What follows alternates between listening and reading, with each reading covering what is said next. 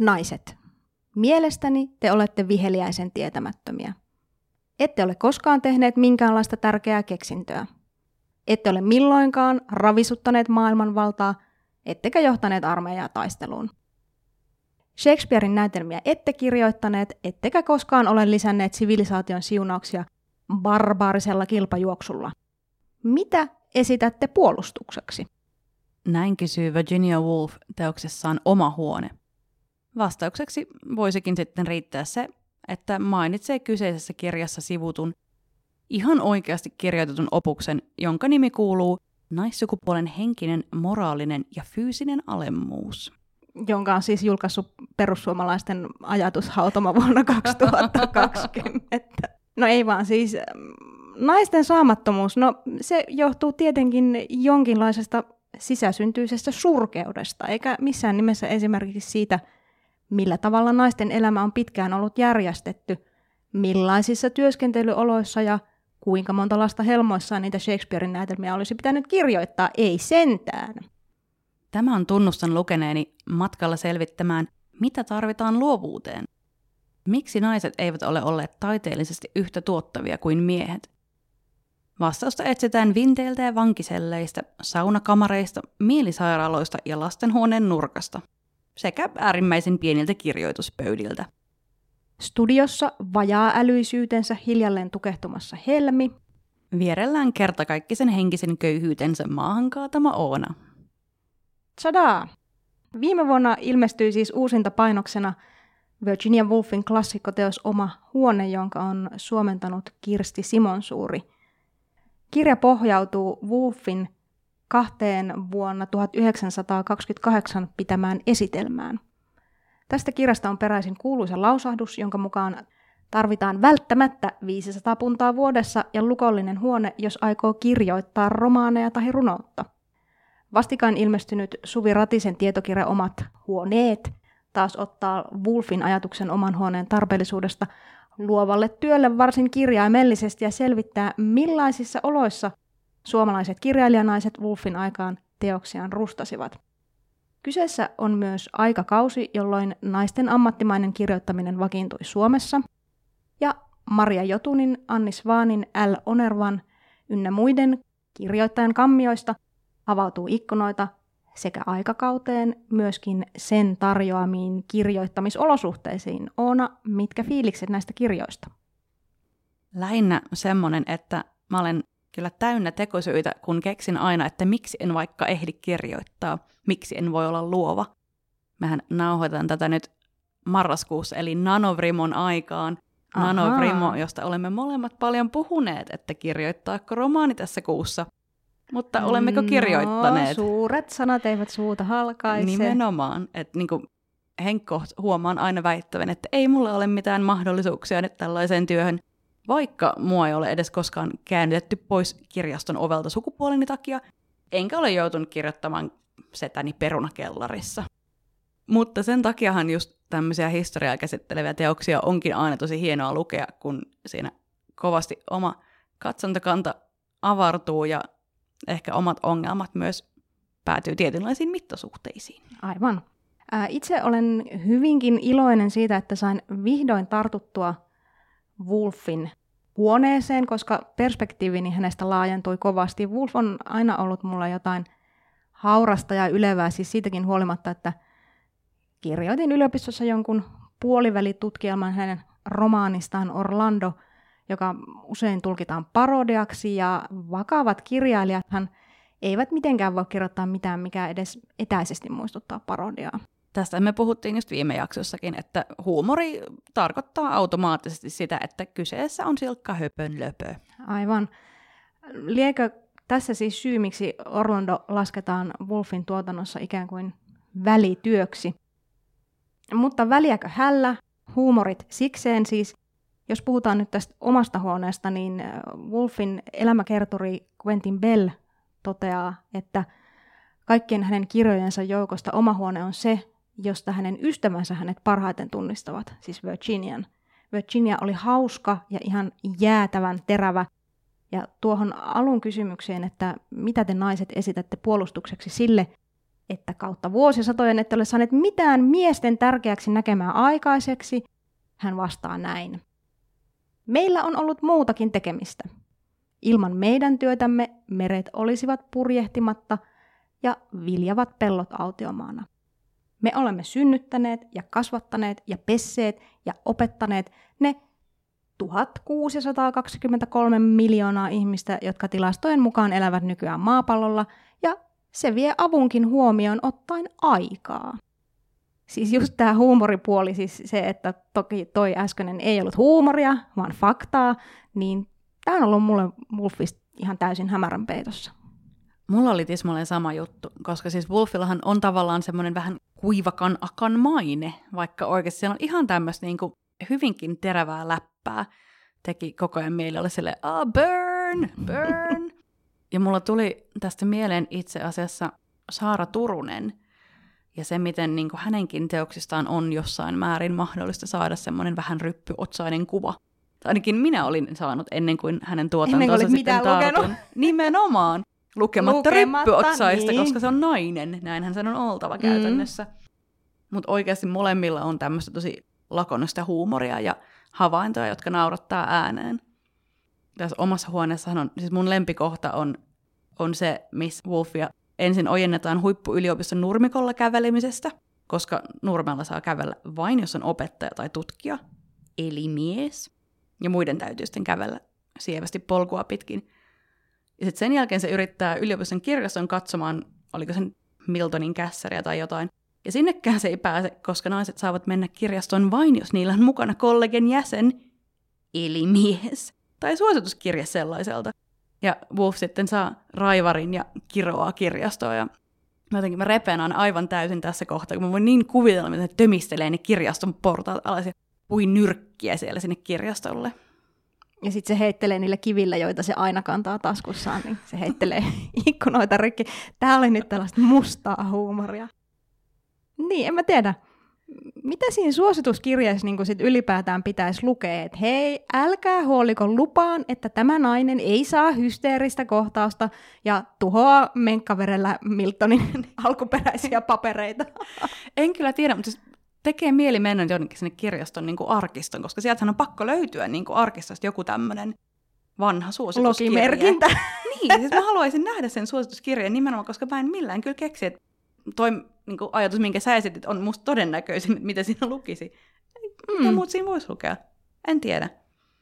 No, mutta se, että ei siitä ollut kauan aikaa, kun Suomessakin maksettiin vanhan pian veroa, niin tota, ei niin kun... Hyvä pointti. Kaikki että... nämä läpät on vaan niin typeriä ja uskomattomia niin, ja kyllä. ihan niin kuin pienen aika hypyn päässä meistä. Kyllä, niinpä. Ja esimerkiksi just tämä niin kuin siis kirjaston ovien sulkeminen nai- naiseuden vuoksi oli musta jotenkin niin absurdia. Ja myöhemmin kirjassa Wolf sitten julistaakin hienosti, tämä on kans mun lempikohtia, hän kirjoittaa näin. Kirjallisuus on avointa kaikille. Kieltäydyn hyväksymästä, vaikka olisittekin vahtimestari, että käännytätte minut pois nurmikolta. Lukitkaa vain kirjastonne, jos haluatte. Mutta ei ole porttia, ei lukkoa, ei salpaa, jonka voisitte panna esteeksi mieleni vapaudelle. Ja sitten ette nyt näe tätä, mutta mä tuuletan täällä. Mä silleen, että hyvä Virginia, kerro niille. Siis äskeiseen viitaten, niin mä kyllä tuuletan sille, että tämä kirja on ilmestynyt alle sata vuotta sitten. Siis silleen ironisesti tuuletan, että hyvä miehet. Ja hei, nytpä siis kerron, mitä voitte sanoa aina, kun joku riittävän fiksu mies kysyy teiltä, että selitäpä, miksi naiset ovat kautta aikain olleet niin taiteellisesti saamattomia – ja sanon nyt, että riittävän fiksu mies, koska tämä vaatii ihan semmoista selkeää sarkasmin tunnistamista, mutta jos puhekumppani sellaiseen pystyy, niin siteeratkaapa tätä. Virginia sanoi siis, voinko ehkä muistuttaa teille, Englannissa on ollut ainakin kaksi naisten kollegea vuodesta 1866 lähtien. Että sitten vuoden 1880 nainella naisella on lain mukaan ollut oikeus omistaa oma omaisuutensa. Ja että vuonna 1919 kokonaista yhdeksän vuotta sitten nainen sai äänioikeuden. Saanko muistuttaa teitä myös siitä, että useimmat ammatit ovat olleet avoimina teille melkein kymmenen vuoden ajan. Kun punnitsette näitä suunnattomia etuoikeuksia sitä pitkää ajanjaksoa, jotka ne ovat olleet käytettävissä, olette ehkä kanssani samaa mieltä siitä, että enää ei kannata puolustautua vetoamalla mahdollisuuksien, koulutuksen, rohkaisun, vapaa-ajan tai rahan puutteeseen. Mic drop. Niin siis, ei kannata vedota, vaikka ihan selvää on, että naiset edelleen tekee valtaosan esimerkiksi taloustöistä, vaikka kuulemma joissain hyvin toimeentulevissa insinööriperheissä merkitään perhetyöt Exceliin, jotta kaikki menee varmasti tasan, mutta tota, eiköhän se sellainen ole laajoille kansanosille ihan silkkaa fantasia. Naiset on aina tehneet about kaikki maailman työt, ja kuten Wolf toteaa, kirjallisuus ei vain mitenkään voi viritä työssä raatavien kouluja käymättömien orjuutettujen kansanosien riveissä. Olisi ihan hyvä osata lukea ennen kuin voi kirjoittaa, mutta sekin oli pitkään naisten ulottumattomissa. Luovuudessahan on puhuttu aika paljon taas viime vuosina, mutta edelleen ihan todella harvoin kiinnitetään mitään huomiota siihen, että kyseessä ei ole vain se piileekö sun aivoissasi nerous. Niin, ja siis se neroushan ei koskaan synny tyhjössä, vaan vuorovaikutuksessa niiden aineettomien asioiden kanssa, joita sinne päähän kaadetaan. Siis asioiden, jotka aika usein luetaan kallilla rahalla ostetuista kirjoista tai jotka ilmaantuvat mielekkäässä vuorovaikutuksessa sellaisten ihmisten kanssa, jotka on ehkä joskus elämässään lukeneet muutakin kuin maamiesseuran vuosikalenteria. Niin, siis pohja on sekä materiaalinen, henkinen että sillä tavalla konkreettinen, että esimerkiksi terveydellä on merkitystä ja no ylipäänsä kaikki liittyy kaikkeen. Koska onhan sillä nyt ihan hemmetisti väliä, raadatko useissa pienipalkkaisissa duuneissa vai onko sulla luppuaikaa siihen luovuuteen. Että sille on syynsä, minkä takia Wolf esitti tämän kuuluisen vaatimuksensa 500 punnasta. Ja kannattaa myös muistaa, että vaikka se summa meistä nyt ehkä kuulostaakin tosi vähäiseltä, se ei suinkaan ole sitä, vaan nykyrahassa kyseessä on melkein 40 000 euroa. Mä arvostan sua, että sä selvitit ton. Tietysti. Mit, mitä teen ensimmäisenä, kun alamme valmistautua podcastiin? Menen internettiin ja lueskelen sieltä kiinnostavia asioita. Wikipediasta. Wikipedia, my love. Mutta siis jo Wolf tunnisti ja myös sanoi ääneen sen, että luovuus yksinkertaisesti vaatii rahaa, ja näin ollen kaikilla ei ihan aikuisten oikeasti ole siihen mahdollisuuksia. Eikö se ole aika jännä, että niinku koko ajan niinku vaaditaan sitä maahanmuuttajakirjallisuutta, mutta just tämä, niinku, että millä rahkeilla ne ihmiset sitä kirjoittelee täällä Suomessa, kun niillä on niin lokoisat oltavat. Tietenkin nyt maahanmuuttajat semmoisena yhtenä yhtenäisenä ryhmänä, jotka on kaikki niissä paskaduuneissa, mutta tota, kyllä siinä varmaan on merkitystä siihen, minkälainen kirjo siellä on tarjolla. Aivan ehdottomasti. Tai mä luin just lehdestä luin artikkelin maahanmuuttajakunnista, joka halusi oppia suomen kielen, mutta oppitunteja oli tarjolla silleen kaksi tuntia viikossa. Ja Aivan. sitten se kiersi tuolla ympäri maita ja mantoja meni kaik- kaikille tunneille ja keskustelukerhoihin. Ja sen jälkeen sanoi, että nyt hän on käynyt nämä kaikkia yrittäjäkausti, mutta kukaan ei puhu hänen kanssaan suomea. Ja mm. hänellä ei ole niin kuin, suomalaisia ystäviä, joiden kanssa sitä puhua. Että onhan tämäkin nimenomaan niin hirveän selkeä, että jos me lähdetään myös meidän tällä tavalla kieltä ja ihmisiä gettouttamaan, niin mm. kyllä se aika paljon rajaa sitä, että kuka nyt sitten näitä meidän romaaneja kirjoittaa. Missä vaiheessa meillä tulee se skandaali, kun tulee se joku järisyttävä maahanmuuttajaromaani ja sitten käy ilmi, että sen on oikeasti kirjoittanut joku kustannustoimittaja täti? Toivotaan, että asioista on opittu ja tällaista ei koskaan niin, tule. Mutta mieti se, että Jenkeissä on niinku koko ajan käy ilmi niitä tapauksia, että jos joku valkoinen ihminen on esittänyt mustaa, siis ihan joku yliopistolehtori, ja se on saanut jotain hillittömiä niinku apurahoja sen takia. Sitten jonain päivänä sen ruskatusvuoden loppuu ja se koko homma niinku räjähtää käsiin. No ihan kauheata me ollaan täällä niin kaukana kaikesta, meille ei tapahdu vielä mitään tuollaista. Niin, no sitä odotellessa, että ei siis sitä odotellessa, että tulee niin kuin tämmöisiäkin lieveilmiöitä, mutta sitä odotellessa, että niin kuin meidän kirjallisuuskin moninaistuu. Mm. Että nyt, nyt tavallaan ollaan sadassa vuodessa edetty siihen pisteeseen, mistä Wolf haaveili, että naisilla on mahdollisuus kirjoittaa. Niin. Mutta toki täällä se on edelleen valkoiset keskiluokkaiset naiset enimmäkseen. Mutta Suomessa ei kyllä edelleenkään saa kukaan kävellä ikinä millään nurmikolla, varsinkin jos se kuuluu jollekin taloyhtiölle. Tämä miten miten niin kuin se kolmas maailmansota ei ole syttynyt siis nurmikolla kävelystä? Siinä on jotain suomalaista, ehkä jopa yleismaailmallista. Anglosaksista, anglosaksiset nurmikot. Nano Vrimo, vielä on aikaa. Ky- kyllä. Silleen, se asia, mitä et koskaan ajatellut, että mikä jää Virginia Woolfista mieleen. Se, että vittu kun ei saa edes nurmikolla kävellä. Luin oman huoneen. Mä oon kirjoittanut nyt sen maahanmuuttajaromaani, jonka nimi on anglosaksiset nurmikot.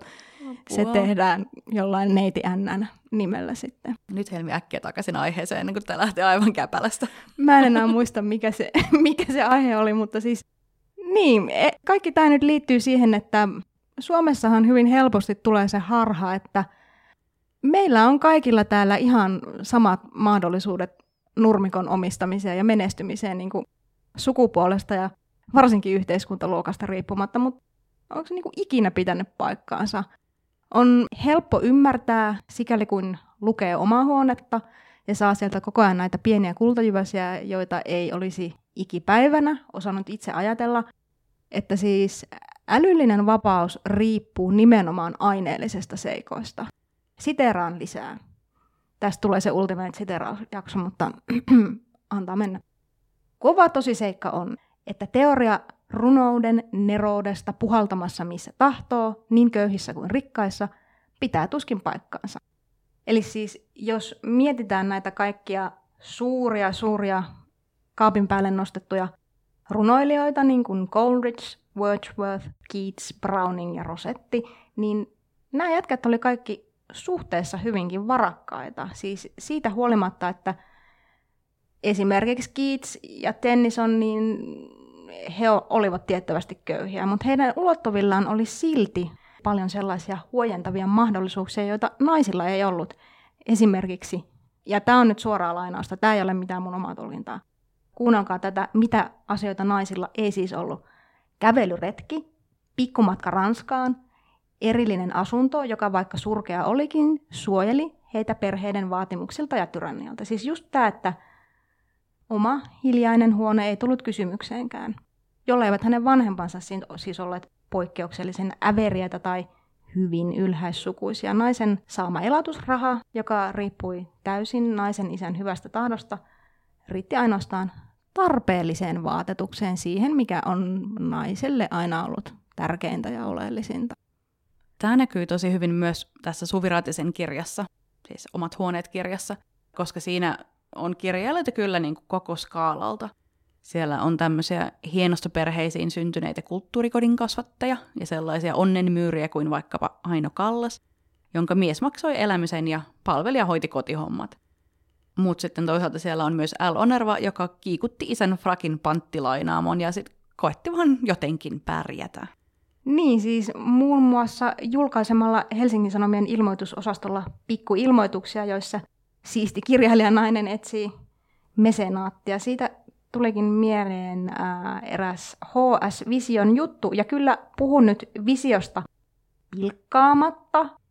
Pitäkää kiinni tissiliiveistänne. niin, niin tota, paitsi ai niin, eihän meemikansa ei varmasti pidä tissiliivejä. Mä oon niin vanha ja out tästä kaikesta. Nyt boomeri hei. Niin. Mikä se mun ajatus oli? niin, siis se vision juttu siitä, kuinka menestyneen ihmisen menestyksestä todennäköisesti vain 10 prosenttia on hänen omaa ansiotaan. Muu juontaa juurensa asioihin, joihin ei voi mitenkään vaikuttaa, kuten geenit, perhetausta, kasvuvuosien elinympäristö ja ylläri ylläri sukupuoli. Geenien vaikutuksesta on muuten Jenkeissä ollut paljon keskustelua siitä, ja tämä on siis nyt ilmeisesti jokseenkin hot take, että tämä länsimäinen tavallaan kaikki samalle viivalle asettava koulutussysteemi on itse asiassa suuri eriarvoisuuden lähde. Siis se, että kivenkovaan väitetään, että kuka tahansa voi kouluttautua ihan mihin tahansa hyväpalkkaisen työhön ja on sitten ihan omaa syytä, jos älli ei riitä lakimieheksi ja sitten joutuu kituuttelemaan jossain meemihommissa. Tämä menee nyt ehkä vähän, vähän ohi asiasta, toisaalta ehkä ei. Mutta mä esimerkiksi kirjoitin aikoinani lukiossa tosi hyvin arvosanoin, mutta en sit edes niinku hakenut yliopistoon. Mun perheessä ei ole ketään, joka olisi käynyt edes lukion. Mä en oikeastaan tuntenut ketään yliopistoihmisiä, ja se maailma oli mulle ihan tuntematon. Kukaan ei tullut sanomaan, että ovi on nyt lukossa, ja nur- nurtsillekaan et pääse. Mistä lukiosta sä oikein kirjoitit silleen, niin kuin, että eikö kellään sun kavereille, eikö ne tiennyt ketkään, ketkä olisi mennyt Totta kai kaikki, kaikki, ikinä. kaikki mun kaverit haki yliopistoon ja niin poispäin, okay, mutta se oli mutta heille... Se ei niin kuin, sulle niin kuin mielessä. kävi mielessä, mutta se oli heille jotenkin hirveän niin kuin selkeä asia, ja heillä kotona puhuttiin siitä, että mihin haetaan, ja millaiset pääsykoekirjat ja millaisia sivuaineita. Mä en, mä en, siis, mä en ymmärtänyt, mikä tämä sivuaine oli. Ja silloin aikoinaan oli, koska mäkin olen niin näin semiboomeri, että silloin oli vielä ne paperiset tämmöiset opinto-ohjelmat, missä voi katsella, että millaisia ohjelmia siellä on ja mitä aineita niin kuin mihinkin voi liittää. Ja ne oli mulle aivan vitun hepreaa. En mä mm. tajunnut mm. mitään.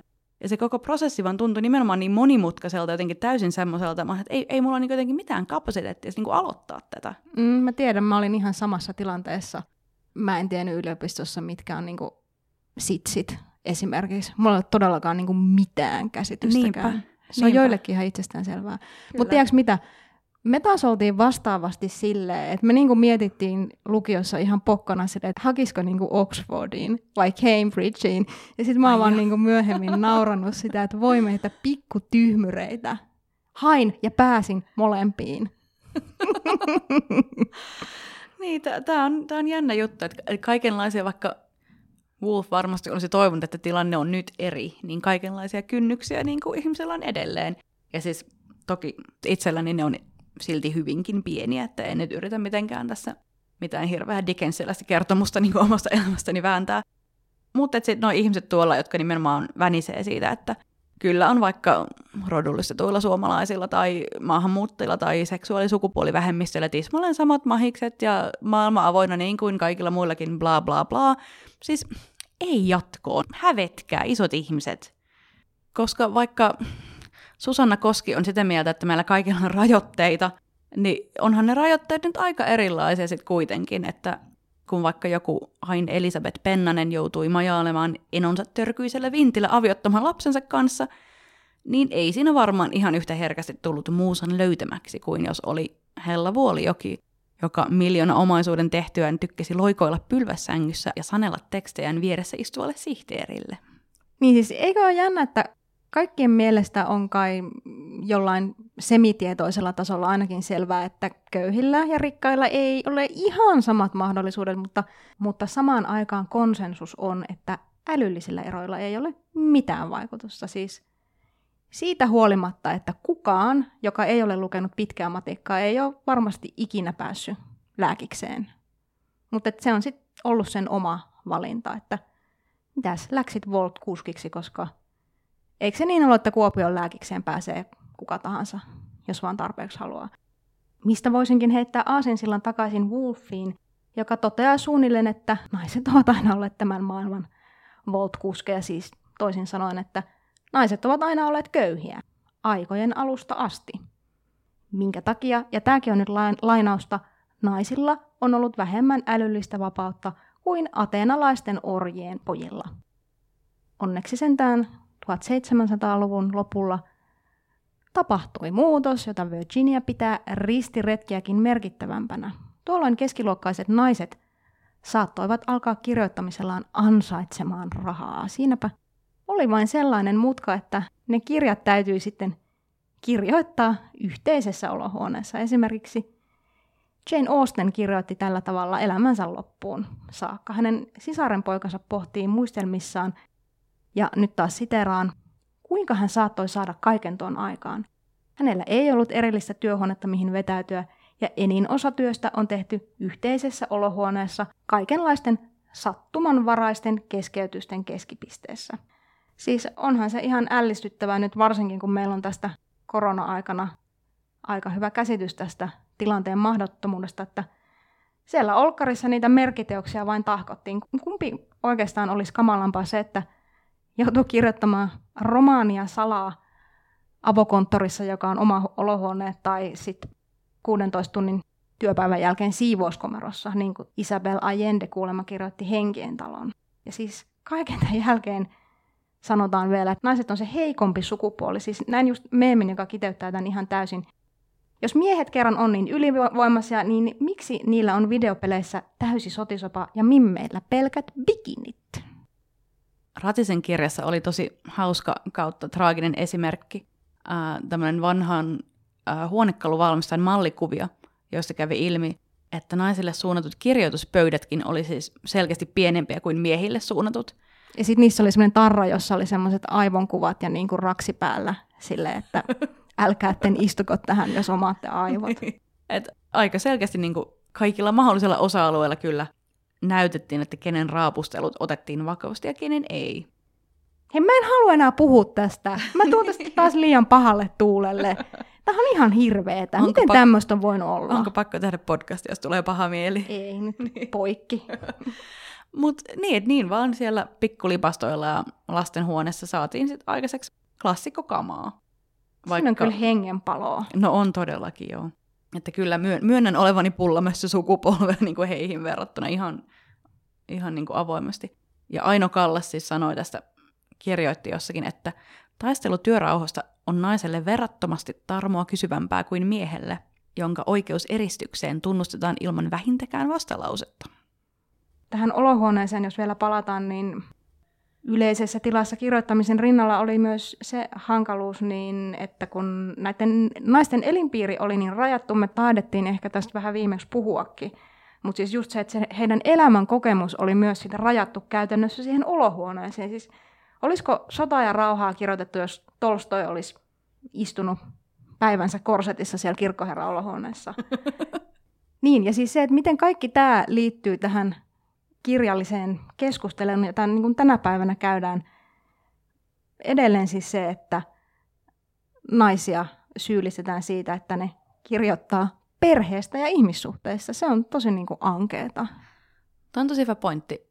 Ja sitten toisaalta tulee heti mieleen, että sitten taas jos naiset ei kirjoita ihmissuhteista ja lapsista, niin sitten siinäkin yleensä jotain vikaa, että miten ei nyt näin tärkeää aihetta niin kuin lainkaan sivuta tässä. Onpa mm. epärealistista. Mistä meitä ei ole syyllistetty? Siis omassa huoneessa Wolf kirjoittaa, että esimerkiksi taloustieteilijät ovat syyttäneet naisia liian monien lasten hankkimisesta, koska sehän on vielä tänäkin päivänä vain ja ainoastaan naisen syy ja vastuu. Nainen pamahtaa paksuksi, mies kirjoittaa sonaatteja. Wolf on siteerannut myös hyypiötä nimeltä John Langdon Davies, joka on todennut, että sitten kun lapset eivät ole enää ehdottoman toivottavia, naiset eivät ole enää ehdottoman välttämättömiä. Siis jätkä, joka oli Plan-järjestön perustaja. Jos hän vielä eläisi, niin se olisi taatusti mukana jossain keinokohtua kehittelevässä startupissa, sillä sehän kummasti vapauttaa miehille elintilaa tällä pikkuhiljaa elinkelvottomaksi muuttuvalla maapallolla, koska kaikki naiset voidaan vain tappaa, kun on ne keinokohdot, ettei ole enää ehdottoman välttämättömiä. Mistä tämä kaikki mieletön naisviha oikein kumpuaa? Perussuomalaisten ajatuspajasta. No todennäköisesti, niin. Ja tästä tuli siis myö- mieleen myös sellainen asia, josta ei yleensä puhuta luovan työn edesauttajana, mutta joka tässä niin Ratisen kirjassa selkeästi siellä rivien välissä näkyy, siis ehkäisy. Koska onhan se nyt ihan jumalan tosi, että on aika hankala olla henkevä koko ajan, jos sulla on vaikka kolme lasta siinä niin kuin hieromassa räkäneniään sun näppäimistöön mm. tai sulkakynään. Mm. Aino Kallas valitteli aikoinaan, että hän haluaisi kehittyä kirjailijana, mutta se on vaikeaa, kun saa lapsen joka vuosi. Siis kuvittele, tämä oli, muista jotenkin horroreinta kamaa, mitä mä oon lukenut pitkään aikaan. Siis Stephen King, arvostan toki, mm. mutta hän ei ole kirjoittanut mitään näin hirveätä mun mielestä kuin tämä ajatus että haluaisin kehittää itseni henkisesti ja jotenkin omistautua tälle luovalle työlle. Mutta jumalauta, koska kun tulen paksuksi joka vuosi, niin en pysty. Mä menen niin aivan sanottomaksi tämän edessä. Miesten lipido on ehkä joku salajuoni vain ja ainoastaan naisten alistamiseksi. Voisiko olla näin? Luonto on kato tarkoittanut, niin tälleen tämän pitää mennä. Ehkä persuilla on joku oikea pointtikin tässä. Nyt kiirehdimme eteenpäin äkkiä ennen kuin Helmi ilmoittautuu perussuomalaisten puoluekokoukseen. Mutta tästä tuli siis mieleen just se, että yhä nykyäänkin tämä niin sanottu having it all, eli se, että nainen voi sekä tehdä uraa, mutta myös saada perheen, on ihan hemmetin vaikea yhtälö jopa heille, jotka on ihan niin kuin tosi etuoikeutetussa asemassa. Niin ei kyllä ihme, että oli Kallaksella ja kumppaneilla hankalaa. Enkä siis sitten myöskään ihmettele lainkaan, että minkä takia moni tässä Ratisen kirjassa esitellyistä kirjailijoista mietti, kannattaako mennä ollenkaan naimisiin, jos, jos haluaa ylipäänsä kirjoittaa. Maria Jotuni esimerkiksi esitti, että hänen mukaansa naiset voivat työskennellä yhtä tehokkaasti kuin miehet ainoastaan, jos ovat lapsettomia tai yhdessä toisen naisen kanssa miehen sijaan. Siis toihan on tavallaan just sitä, mitä perheelliset miehet tänä päivänä on lapsettomia ja yleensä jonkun toisen naisen kanssa. Vitsi, vitsi, läppä, läppä, choke, choke. Mutta siis ei mua yhtään ihmetetä se, miten usein näissä tarinoissa toistui naisen tarve päästä välillä kauaksi lapsista, olla muutakin kuin äiti. Se, että tästä äiti kautta taiteilijuus teemasta on viime aikoina kirjoitettu myöskin täällä kotimaisen kaunon puolella aika runsaasti, niin selväähän on, että kyllä tässä oman huoneen vaatimuksessa selvästi ollaan äärimmäisen perustavanlaatuisten asioiden äärellä. Miten niin kuin voikin olla, että sata vuotta myöhemmin joudutaan tosiaan edelleen vääntämään näitä samoja juttuja? Tässä kyllä ihan nyt vihaksi pistää, mutta toisaalta niinhän meillä aina podcastia nau- nauhoittaessa, että ehkä tämä ei ole sinänsä mitenkään kummallinen juttu nyt. Viha muuttaa maailmaa. Muistan taannoin nähneeni seinällä semmoisen graffitin, jossa luki Better Angry Than Sad. Mm. Ja tämä on kyllä ollut jotenkin mun, mun johtotähti niin kuin pitkään. Mä oon kyllä yleensä molempia. Se on kova kombo. Mutta on jännä, että sitten taas just tämä niinku keskustelu, mitä edelleen säännöllisesti käydään, että jos vaikka nainen haluaa sitä omaa aikaa ja vaikka, että haluaisi voida laittaa lapsensa päiväkotiin, vaikka on itse kotona, sanotaanko vaikka ihan pienen vauvan kanssa, niin sitten yleensä patriarkaatti vihastuu niinku myös siitä. Niin siis myös Virginia pohtii tätä, kun hän kysyy, miksi naissukupuolen henkinen, moraalinen ja fyysinen alemmuus teoksen kirjoittanut professori oikeastaan onkaan niin vihainen, koska tuntuu järjettömältä, että kaiken vallan omistava mies voisi olla vihainen ja nyt taas siteraan. Onko viha ehkä jollain tapaa vallan tuttu ja maaginen seuralainen? Rikkaat esimerkiksi ovat usein vihaisia, koska he pelkäävät, että köyhät tahtovat anastaa heidän rikkautensa kävellä heidän nurmikoillaan Professorit tai patriarkat, niin kuin heidän täsmällisempi nimensä saattaisi kuulua, voivat olla vihaisia osaksi tästä syystä. Tai mahdollisesti korostaessaan ponnekkaasti naisen alemmuutta, hän tarkoittaakin omaa ylemmyyttään. Juuri omaa ylemmyyttään hän suojeli henkeen ja veren. Ja siis tässähän on nyt se asian ydin. Kuuntelin just kun eräs CP-vammainen amerikkalaiskoomikko oli joutunut vetäytymään oman televisiosarjan tekemisessä, koska tuotantoyhtiö oli väkisin halunnut esittää siinä sellaisena heikkona säälittävänä oman vammansa määrittelemänä uhrina. Ja ne jäpät oli siis oikeasti sanonut sille Mimmille, että hei, jos me esitetään sut liian vahvana, ihmisille tulee paha mieli, että miten toi rampa on voinut pystyä kaikkeen tuohon, mutta mä en pysty. Et se, joka sanoo, etteivätkö miesten tunteet määrittelisi hyvin pitkälti tätä maailmaa, niin ei ole lukenut tarpeeksi Virginia Woolfia eikä HS-visiota, koska mitä muuta on Elon Musk-kultti kuin puhdasta tunnetta. Onneksi Elon Musk ja Grimes eros. Mä haluan ajatella, että Grimes tuli vihdoin järkiin sen niin dumppasin sen jätkän. Näitkö sä ne paparatsikuvat, joissa Grimes heti eron jälkeen bongattiin Los Angelesissa kävelemässä pitkin poikin Marxin kommunistinen manifesti kädessään?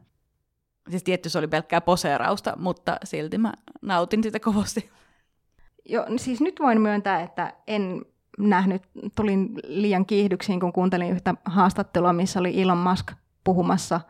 Siltä kysyttiin, että mitä te oikein ajattelitte, kun te kaivoitte sen valtavan tunnelin sinne Los Angelesin, Angelesin niin kuin, alta niin kuin, ruuhkaongelman ratkaisemiseksi, että miten te niin kuin, lähditte niin kuin, tekemään tätä, että keneltä piti kysyä lupa.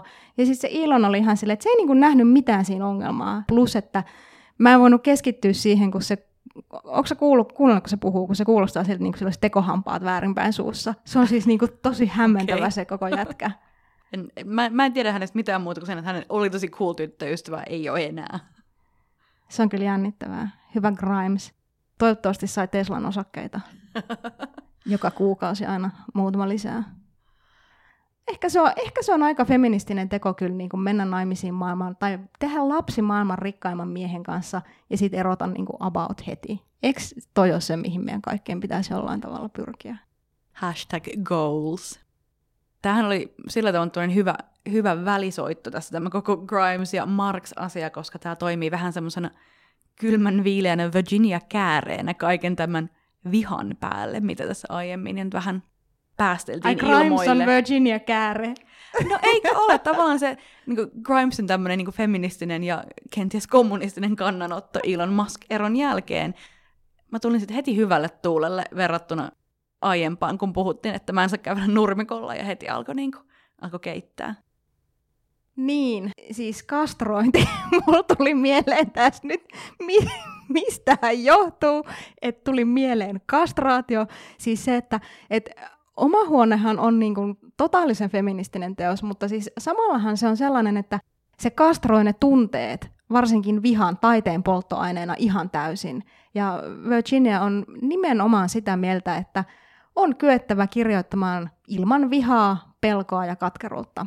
Oman huoneen, huoneen keskeinen teemahan on taiteilijan mielen androgyynisyys. Eli telaketjuilla ei olla jyräämässä miesten yli, me teemme sen täällä, vaan puhutaan sukupuolettomasta hengestä, luovasta, hehkovasta hengestä, josta paras taide on aina kummunut.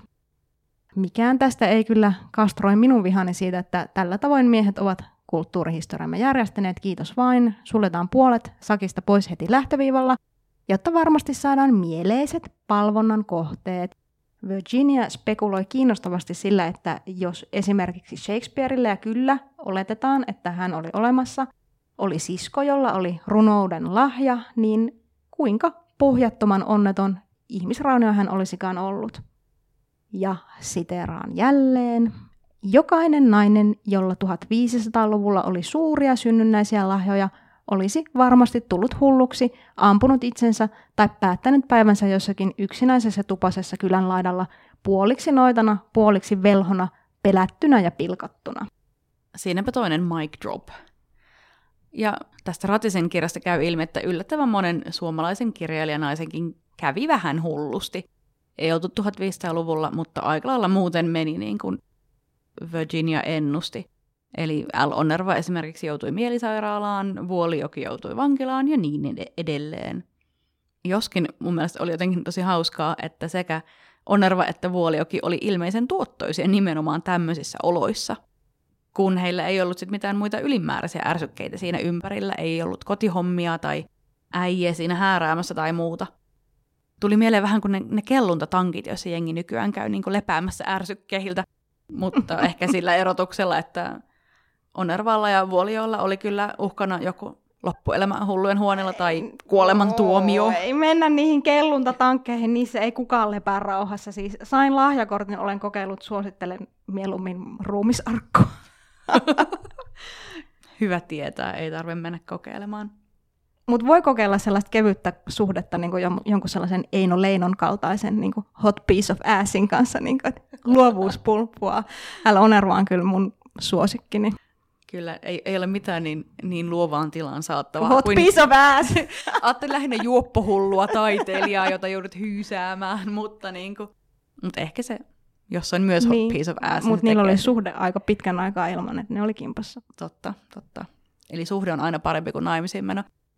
Toisaalta jos ajattelee vaikka tämä Aine Elisabeth Pennanen, koska se ehkäisy, niin hänellä taas hänellä oli suhteita, ja sitten hänellä oli avioton lapsi, ja sitten hän joutui siellä niin kuin vintillä sen lapsen kanssa olemaan.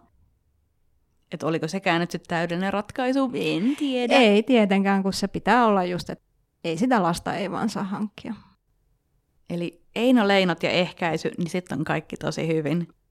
Ja ehkäisy Eino Leinolle, mä oon sitä mieltä. Nämä molemmat kirjat sai kyllä nimenomaan yhdessä mut miettimään paljon no sekä luovuutta että just ylipäänsä tätä, että kuka saa tilaa. Ja myös liittyen tähän sun aiemmin mainitsemaan koronaan. Hot piece of ass. Koska pandemian aikanahan monet on törmänneet juurikin tähän, että ylipäänsä se niin kuin päivätyö tai mikä tahansa työskentely ja oleminen vaikeutuu, kun kotona ei ole tilaa. Tai sitten, että on tilaa yhden ihmisen tehdä töitä keskittyneesti, kun se toinen joutuu sitten joko hoitamaan niitä lapsia tai esim. pakenemaan vessaan, jos kylppäri on ainoa huone, jossa on ovi, niin kuin monissa pienissä kämpissä on. Kuten Ratinen tässä kirjassa kirjoittaa, älylliseen vapauteen vaikuttavat jopa äänieristukset ja lukittavat ovet. Siis älylliseen elämään vaikuttaa myös kapitalismi, joka antaa työnantajille vallan anastaa ihmisten omat huoneet korporaation huoneeksi ilman korvausta.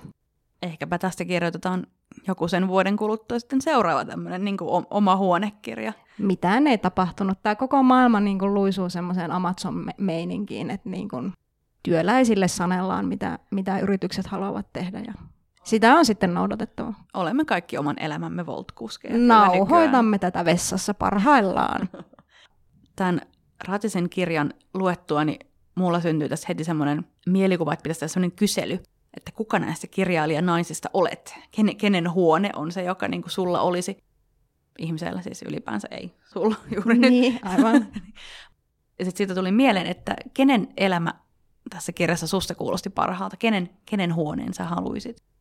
Mulle jäi mieleen erityisesti Maila Talvio, joka sai häädön sen vuokrakämpästä Töölönlahdelta, Huvilasta, sen takia, että se eli hyvää järjestystä häiritsevää elämää, kun sillä oli niin paljon kekkereitä ja poliittisia kokoontumisia.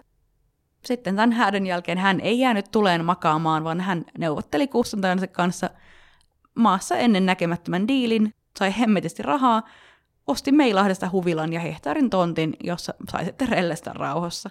Go Ma- Mailo. Siis Maila Talvi on oman aikansa Jeff Bezos, koska niinku, mi, millä lihaksilla se mukaan mitään niinku neuvotteli. Joku niinku ihan hillitön kiristyssysteemi tuossa niinku, niinku on. Ja siis onko niinku mikään ihme, että Mailan impulsiivista intomieltä ja vallan tahtoa pilkattiin piirroksissa ja pakinoissa siis liki 50 vuotta, arvatenkin pitkälti miesten toimesta, koska tänä päivänäkään ei kai valtain lehdissä ole vielä nähty ensimmäistäkään naispuolista pilapiirtäjää. Hyvityksenä Mailalle haluankin täten vaatia, että hänen romaanitrilogiansa Itämeren tytär määrätään pakkolukemistoksi joka ikiselle suomalaiselle kulttuuripersen miehelle, joka koskaan on käyttänyt sanaa naiskirjailija. Lisäksi vaadin, että Virginia Woolfin oma huone otetaan sekä opetussuunnitelmaan että tykypäivän pakkolukemistoksi työnantajapuolelle. Mä vaadin, että kaikki lukevat Ratisen omat huoneet ja hakevat sieltä inspistä siihen, mitä pitää ihmisen vaatia, jos tahtoo tilaa omalle elämälle ja mahdollisesti omalle luovalle työlle. Mä aion niin teettää huoneentaulun L. Onervan mainiosta sutkautuksesta, jonka hän kirjoitti naimisiin menemisen jälkeen, olikohan se nyt iselleen kirjeessä. Se kuului näin, en minä keitä enkä paista, vaan luen. Vai oliko se sitten jollekin se vuokraantajalle silleen niin kuin, täten lupaan olla keittämättä ja paistamatta? Koska ne varmaan ne vaatimukset oli just silleen, että et sit keitä etkä paista, tai tämä hieno kömmö menee ihan pieleen, pilalle, spillo. Tai sitten se oli Eino Leinolle. Niin. Eino, keskustellaan nyt näistä tämän suhteen raameista. Ajattelin ilmoittaa. Sinä huolehdit ehkäisystä, minä en keitä enkä paista, syömme vain ravintolassa. Kuulostaa ihanalta. Tähän on hyvä päättää. Niin. Älkääpä keittäkö, älkääkä paistako vaan. Lukekaa.